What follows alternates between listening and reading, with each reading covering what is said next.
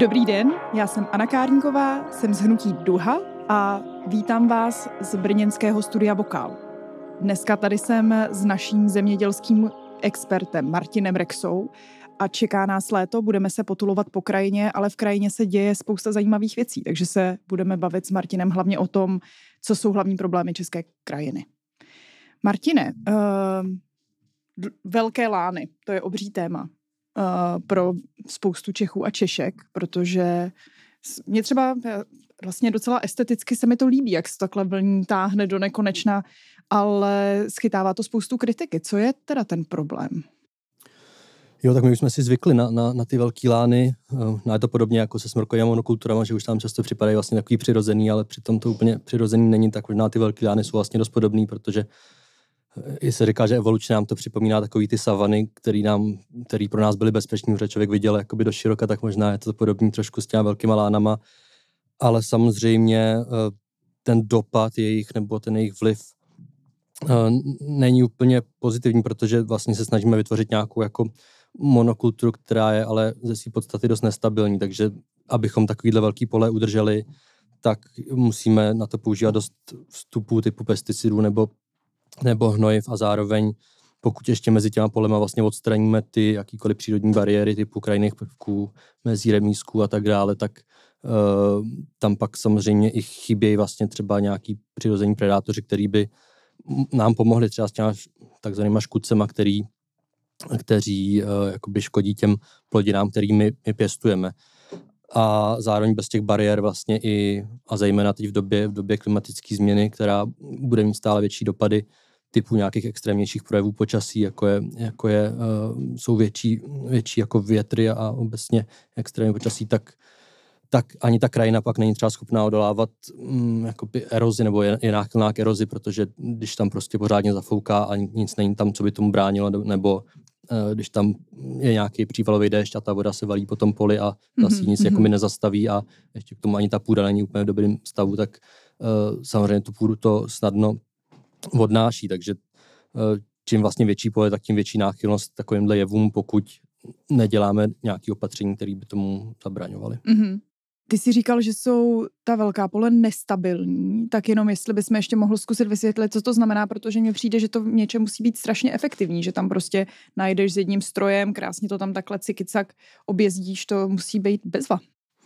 Jako ekonomicky určitě je to, určitě je to jednodušší a nakonec si proto, to byl určitě jeden z těch hlavních důvodů, proč po druhé světové válce se za komunismu tady ty meze a remísky a podobně odstraňovaly, protože to samozřejmě umožňovalo mnohem jako efektivnější v tomhle tom smyslu, jako jednodušší obospodařování těch polí, ale jako se spoustou věcí, které jsme zkusili, jak jsme počasí zjistili, že o, o něco zase přicházíme, eh, což se teď dost projevuje. A takže, takže je to nestabilní v tom smyslu, že se tam vlastně snažíme udržet něco úplně nepřirozeného, což je vlastně jako monokultura jedný, jedný plodiny, typu nějaký pšenice nebo tak, což, což někde jako většinou v přírodě nenajdem, že by byla jako jedna, jedna, jedna plodina nebo jedna rostlina. Takže když tam, když to chceme udržet takhle očištěný jako od všech, od všech mm, plevelů a, a podobných věcí, tak musíme pro to něco udělat, buď to nějak jako zlikvidovat chemicky nebo nějak mechanicky. Ale a samozřejmě jakoby čím, čím větší plocha, tak tím uh, nějakým způsobem je to ještě jako náchylnější k tomuhle. A, a jak jsem říkal, pak když si k tomu člověk přičte ty jevy typu eroze, kdy určitě ta velikost polí jako jeden z těch hlavních faktorů, který to, to ovlivňují, tak uh, v nějakém dlouhodobém výhledu uh, je jasný, že a zvlášť pokud tu půdu budeme jakoby vyčerpávat, tak uh, tak uh, no, prostě ne, nebude, to, nebude to dlouhodobě udržitelný. Mm-hmm. Já jsem někde četla, že vlastně výnosy už teď klesají, že, že už je trošku vidět, že to, jak jsme hospodařili, se začíná projevovat na tom, jak budeme schopni hospodařit do budoucna. Jo, to se jako diskutuje, tady ty, ty výnosy, jak ještě, jestli se budou ještě růst, nebo jestli už zejména třeba kvůli právě klimatické změně a kvůli těm extrémům, který vlastně vyřadějí ty naše snahy, kterými se snažíme ještě jako zvyšovat, tak uh, je možný, že prostě tady ty, ty, ty jevy způsobí to, že už spíš budeme rádi, pokud ty výnosy udržíme. A víme taky, že vlastně pak ta půda, když není v dobrém stavu, tak na ty extrémy reaguje citlivější, takže pak jsou tam jako o to větší třeba propady, takže tam třeba ekologické zemědělství má třeba nižší propady má sice jako celkově nižší výnosy, ale zároveň, když přijdou nějaký takovýhle extrémy, tak ten propad tam není takový, protože třeba ta půda, která jako je v lepším stavu, tak dokáže líp zadržet tu vodu, takže třeba díl odolává tomu suchu, nebo je prostě v lepší struktuře, takže se jen tak snadno neodplaví. Takže uh, no. To znamená, že ta kvalita té půdy to je něco hrozně zásadního pro, pro to, aby to celé dobře fungovalo? Určitě, no, tak když ta půda je jako v dobrém stavu, tak uh, není snadný tak jako odstranit typu tou erozí. Uh, naopak, když je to prostě už nějaká jenom takovej jako směs, která nedrží pohromadě, tak samozřejmě, když třeba zafouká, tak ji to snadno i jako odnese a, a z toho ta větrná eroze s tím může dělat jako dost, i ta, i ta vodní. Takže uh, a samozřejmě ta půda taky, když není v tom dobrém stavu, tak ji musíme nahrazovat ty její schopnosti typu jako dodávání živin něčím vnějším, což jsou uh, zejména teda umělý hnojiva. A většinou ta pak vlastně nějaká taková trošku jako posilující se smyčka, že vlastně čím víc tam pak dáme třeba těch umělých hnojiv, tak tím méně ta půda je v dobrém stavu, protože už třeba ty mikroorganismy tam vlastně nemají moc, nemůžou moc spolupracovat s tou plodinou, která už si to všechno vezme z, tý, z, tý, uh, z těch umělých hnojiv, který tam prostě nalijem přímo ty jednotlivé látky. Takže tam se začínají ztrácet ty vazby vlastně v tom půdním ekosystému, který pro, tu, pro ten stav půdy jsou jako zásadní. Mm-hmm. A ty jsi zmínil klimatickou změnu. Znamená to už něco pro zemědělce a zemědělkyně v Čechách? Nějak to jako pocitujou? Jo, určitě, tak mm, všichni si asi pamatujeme ty sucha okolo roku 2015 až do roku 2018, několika letá perioda sucha, kdy ty dopady byly zřejmé, platily se ročně miliardové kompenzace vlastně zemědělcům za sucho, protože mm, ty propady, jakoby samozřejmě, nebo ty výnosy byly mnohem nižší, právě protože prostě to sucho uh, bylo takový, že už ani tady ty umělé vstupy typu těch hnojiv a podobně jako nepomohly dostatečně zachránit ty, ty výnosy, takže ty dopady jsou zřejmé a taky asi od té doby už přece jenom i stát začal trochu víc uvažovat nad tím, že asi to takhle nebude dlouhodobě udržitelný, zvlášť když víme, že se tady tyhle styjevy budou jako ještě zintenzivňovat. Takže uh, teď se jenom vlastně čeká, kdy zase přijde nějaká taková vlna sucha. Ten rok to zase vypadalo docela, že to tak bude. Ale nějaký dopady to už jako víme, že taky bude mít tu produkci a vidíme to taky. A není to jenom samozřejmě fenomén jako Čech, je to fenomén celé Evropy a nakonec celého světa.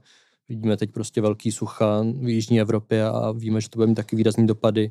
Uh, takže samozřejmě, když se tohle, ta jako ne, neudržitelnost nebo ta neadaptovaná krajina zkombinuje ještě s nějakýma věcma typu války na Ukrajině a podobně, tak samozřejmě to i pak hýbe těma cenama potravin a dopadá to i na normální, na normální spotřebitele. Mm-hmm. Ale asi budeme potřebovat jako vybudovat uh, nebo se snažit ty dopady klimatické změny, dopady sucha a podobně co nejvíc zmírňovat právě tím, že aspoň ty faktory, kterými můžeme ovlivnit typu té krajiny nebo typu stavu toho té půdy, se budeme snažit o ně pečovat tak, aby aspoň ty dopady sucha zmírňovaly, což mm-hmm. jako můžeme. Mm-hmm.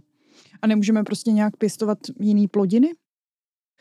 To je určitě jeden z těch jako taky mm-hmm. možností jakoby šlechtit nějaký plodiny, které budou odolnější nebo obecně přejímat plodiny eh, jako z Jižní Evropy, ale jak říkám, v Jižní Evropě tam tyhle ty plodiny pěstují a stejně to, jakoby, když tam přijde takovýhle sucha nebo takovýhle jako teploty, mm-hmm. tak samozřejmě uh, a když ještě třeba ubývá pak uh, voda, kterou člověk vůbec může využít na to zavlažování, tak uh, nebude to jako jednoduchý. No. Ty jsi zmínil ekologické zemědělství. To nějakým způsobem řeší tyhle problémy a co to vlastně je? Jo, no ekologické zemědělství je nějaký způsob hospodaření, který uh, se snaží líp pečovat o tu půdu, má tam nějakou jako víc dlouhodobou dimenzi, aby ta půda uh, si minimálně zachovala nebo zvyšovala tu svoji úrodnost a stojí vlastně na, právě, aby, o tu, aby tu půdu jako nepoškozovala, tak například nepo, nepoužívá umělý pesticidy nebo umělý hnojiva. Uh, jsou tam vlastně nějaké třeba i povinnosti pěstovat uh, plodiny aspoň na části půdy, které tu půdu jakoby zlepšují. Uh, a teda oproti tomu jakoby konvenčnímu nebo tomu jako, zejména tomu jako intenzivnímu průmyslovému zemědělství se snaží s tou půdou jakoby spolupracovat, aby ta půda nebyla, jak se říká, takový jenom jako držák na ty plodiny, kam mm-hmm. jenom nalém ty jako naše mm-hmm. věci typu těch umělých hnojiv, ale aby opravdu ta půda sama s tou plodinou jako spolupracovala a dodávala jí ty živiny a je to samozřejmě jako náročnější systém, protože si prostě nemůžeme pomoct tady těma jako našima vychytávkama, který vyrobíme z těch fosilních paliv, typu těch umělých hnojiv, který vyrábíme z fosilního plynu, ale um, otázka je, jakoby, jestli v té dlouhodobé dimenzi máme jakoby jinou možnost, než se snažit využívat právě ekologické zemědělství a podobné metody, které, jak už jsem říkal předtím, třeba na tu klimatickou změnu přece reagují jako o trochu líp. Uh-huh. A bio je teda ekologické zemědělství a je to, můžu se stát ekologickou zemědělkyní a pak to znamená, že musím splňovat nějaký pravidla. Jo, vlastně ekologické zemědělství jako snad u nás jediný alternativní systém jakoby je uzákoněný, má vlastní mhm, zákon, mm-hmm. takže vlastně je definovaný, co to znamená. Tím pádem i pak jako biopotraviny musí pocházet z, jako ze systému nebo z farmy, která je vlastně tím zákonem jakoby certifikovaná a tím pádem jako my, my jako spotřebitelé máme vlastně jistotu, že ten produkt naplnil nějaký standardy, což už což není už jistota u jakoby jiných pojmů typu uh, precizní zemědělství nebo regenerativní zemědělství a tak, který ještě nejsou, nemají tak jasné definice, spíš to jsou nějaké principy, který, kterým by se měl ten zemědělec řídit, ale to ekologické zemědělství má vlastně výhodu v tom, že je to takhle jako uzákoněný a i ten jako mhm, systém mm-hmm. kontroly jako mm-hmm. stanovený. Takže když pak koupím v, v obchodě biopotravinu, která má jako by to logo biopotraviny, tak vím, vím, z čeho to jako pochází. Mm-hmm. A docela často se mluví o tom, že bio je hodně drahý, že to vlastně není úplně pro každýho, nebo jsou kolem toho i fámy, jak se stříká v noci. Co, co na to říkáš, na tyhle mm. výtky? Jo, jako fám je kolem toho hodně a ono um, neznamená to, že um, ekologický zemědělci nepoužívají žádný pesticidy, oni používají vlastně pesticidy, které jsou založeny na přírodní bázi, takže se pak v tom prostředí rozloží, což je rozdíl proti těm, uh, těm syntetickým pesticidům, který často v tom prostředí zůstávají a víme dneska, že jakože nacházíme prostě ve vodách v podstatě všude je nacházíme. Uh, třeba druhá část je ta cena, cena těch biopotravin. Uh, no, tam, tam je otázka za prvý uh, vlastně jako toho trhu, že u nás samozřejmě ten trh s těmi biopotravinama není ještě moc rozvinutý, protože není ta poptávka, tím pádem ty, ten rozdíl mezi cenama, mezi tím jako naším, nebo tím obvyklým konvenčním zemědělstvím a tím ekologickým je jako větší, ale když třeba člověk si zajde někam do západní Evropy, tak tam ty, ten rozdíl ceny je třeba jako 20%, není to, není to už takový zásadní. A zároveň je to samozřejmě um, pak otázka toho, co do té ceny počítáme, protože dneska víme, že sice ty potraviny konvenční jsou jakoby levnější, ale my ty náklady za ně platíme často jinde, typu, že prostě musíme pak pořizovat uh, nějaký ultradrahý filtry do čističek vod, abychom mm-hmm. měli tu vodu bez těch pesticidů, nebo třeba na dopady vlastně eroze se počítají asi na 10 miliard korun ročně, takže mm-hmm. jako by to pak platíme jenom jinde, jako zase zdaní. A, a zároveň víme, že v tom dlouhodobém horizontu to není jako udržitelný. Mm-hmm. Děkuji moc, Martine. To byl Martin Drexa a rozhovor k tomu, co se děje v naší krajině a jestli jsme schopni s tím něco dělat. Pokud se vám video líbilo, tak prosím lajkujte, sdílejte, přihlaste se k odběru.